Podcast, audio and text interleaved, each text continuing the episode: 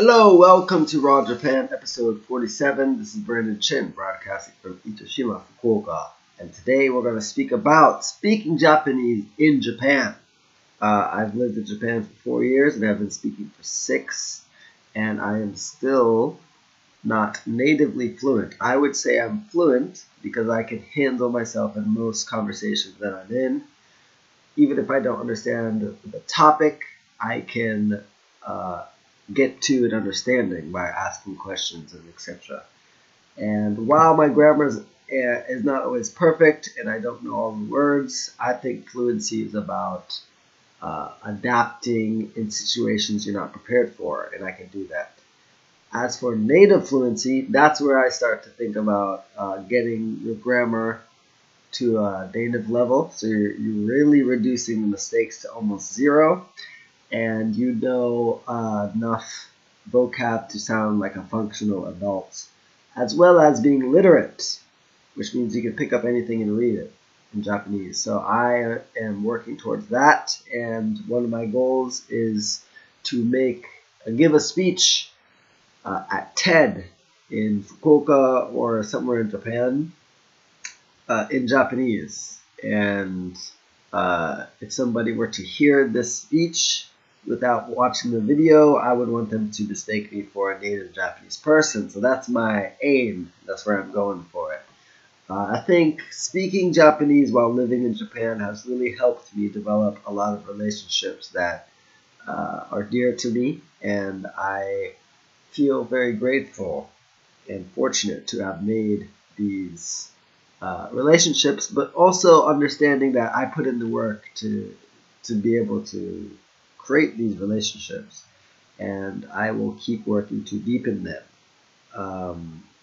In the beginning, I mostly just spent my time with Japanese people that spoke English, and now I'm able to hang out with Japanese people that do not speak a lick of English and be fine.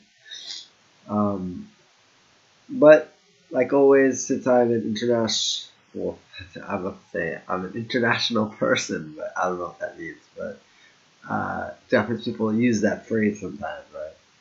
But to avoid saying foreigner. But yeah, I find myself gravitating towards Japanese people that have spent time abroad, or that do speak a little bit of English, or have exposure to learning English outside of school, because they have a different mindset and perspective. They have a worldview that is not so narrow. Whereas Japanese people that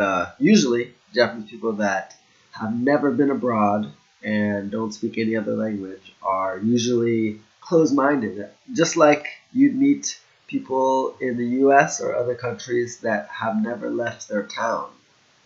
They only can see from one perspective, right? And that's boring. And, I don't got time for boring people. We're going to die, people. We're going to die. So I like to spend my time with people that I enjoy. And usually those are people that have traveled. But speaking Japanese in Japan is very useful because most Japanese people do not speak another language. So, and it just shows respect for the culture, and Japanese is beautiful. Like, at least in my experience, you can express yourself better. Or no, you can express yourself more creatively, I think, in Japanese than English. English takes more words to, you can't be as succinct when you're describing, for example, things of beauty, usually things having to do with art or creativity and spiritual stuff as well. Whereas in English, it just gets long, yeah? Here's an example. One of my favorite movies, I spoke about this on a previous episode, is Mujo, which is like impermanence in English, but the concept, even if I say that to most general, like an average Japanese person, they're very surprised because it goes beyond just, what we would expect in English. Oh, impermanence. It means things are always transient and changing. It's a Buddhist concept. But in Japanese, it holds more weight to it. And there are a lot of phrases like that that really... It's hard to express the heaviness behind the word. And I think as I learn more Japanese, I'm becoming more attuned to that weight. And I'm able to kind of more decipher which situations this word would be more appropriate. And although... I still got a lot to learn, but compared to when I was first here in Japan, I am more attuned to the situation and like, okay, that's not gonna work here. I felt a little bit too heavy for the people here, so let's adapt and change it for their ears. But yes, now for speaking Japanese in Japan, I think a lot of people will have interest in learning another language. And what I did basically was I just forced myself in situations where I couldn't use English.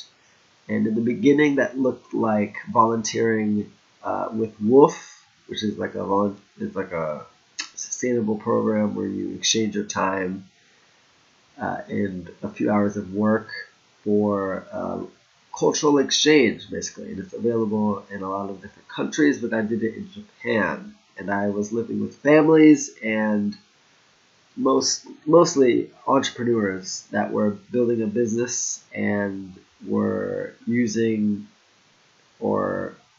sustainable methods to run their business.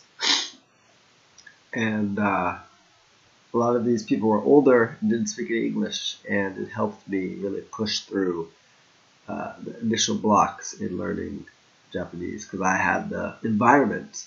So when I was using apps like Anki, which is like a spaced repetition app that you can make note cards, and the time, it's basically timed out the amount of information you learned and the reviews that are shown so that your brain can really suck up and absorb all the stuff.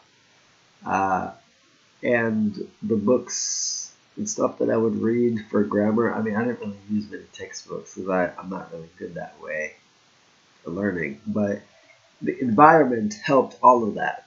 So I think before jumping on the textbooks and all that stuff, I think first and foremost to create the environment is the most important. So if you're I was exposed early on to Ajat. This is a website that's basically, it's called All Japanese All the Time, and it's a method where you basically do everything in your life in Japanese. And this guy basically spent like a year and a half. I think he was Canadian, or might be from the U.S., but he's ethnically Nigerian. He was born in the U.S. or Canada, and he basically became natively fluent in like a year and a half and went on to work at Sony, I think, and did a bunch of translation and stuff. And I bought some of his products in the past as well, but he basically did everything in Japanese to the point where he was sleeping with headphones on playing Japanese content. And that's the extreme of it, but I think the intention is proper, because is appropriate for most people, because you need, if you're not in Japan, you gotta mimic that abroad if you really want to. I mean, of course, it depends on your goals, but if you really want to learn Japanese in the most effective, fastest way, it's probably best for you to listen to as much Japanese as you can, watch as many shows, read as many books, or just have Japanese around you so that you're motivated. Because motivation, once the motivation dies, your language learning dies. And I've been able to really keep that going throughout 6 years by doing something in Japanese every day, even if that's like looking at a page from a book for like a few minutes and then shutting that. Like, that's still keeping the fire lit. And I think that's the most important thing if you're trying to live here, But if you're traveling as well, speaking Japanese really enriches your experience because you can get to know people, meet people that you never would have had if you didn't speak the language. Otherwise, if you go around speaking, do you speak English? Speak English? Like, nah, this is a different country. They're not required to speak English because you don't know their language.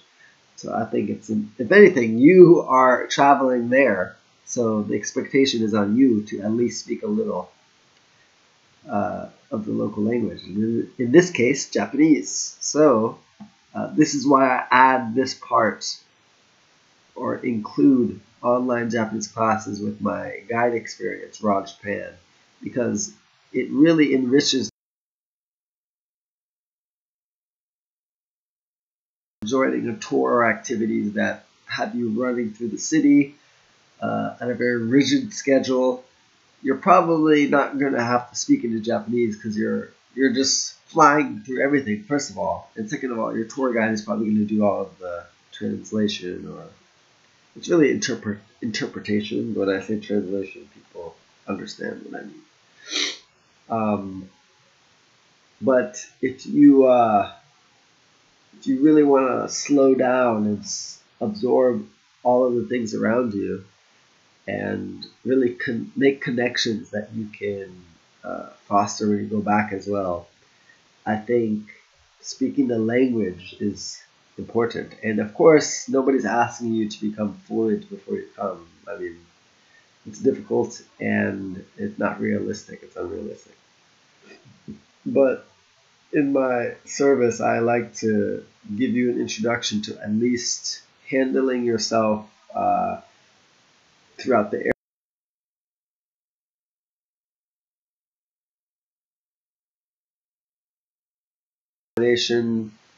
reservations, but also being able to make light conversation with the locals. So introducing yourself, asking the others about what they do and why they enjoy living in this area, etc. And then from there, you can let the conversation naturally flow.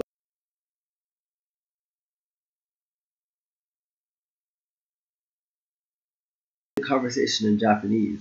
Japanese people really appreciate that when you try to speak their language. It shows respect, and I guess respect is very important in Asia because these civilizations are old, not like the teeny American society that's like America is basically a teenager of the world. I mean, there are some buildings in Europe that are older than the U.S. And you can imagine Asia, like, come on. People have been doing it for a long time. And there's something to learn here, I think, about human relations. So, before you come to Japan, dip yourself in some Japanese, and if you'd like to... If you'd like me to arrange the stuff for you and work with you on really creating an enriching experience, then just go to brandonchin.net/change and book a call, and we can jump on and talk 30 to 45 minutes and see what you really, who do you want to become after your trip here and what you would like to do to become that person. And if you're interested in my books, go to brandonchin.net/raw, and you can get some of my print books and or ebooks about Japanese culture and just a problem in society that I'm interested in learning about, like environmental sustainability, climate change, or the comfort women issue here in Japan, or the Nanking Massacre. So go to one of those sites if you're interested in learning more about Japanese culture and connecting to the people here. See you on the next episode. And I'm going to go blow my nose. It's stuffy. Good night. Oyasumi nasai.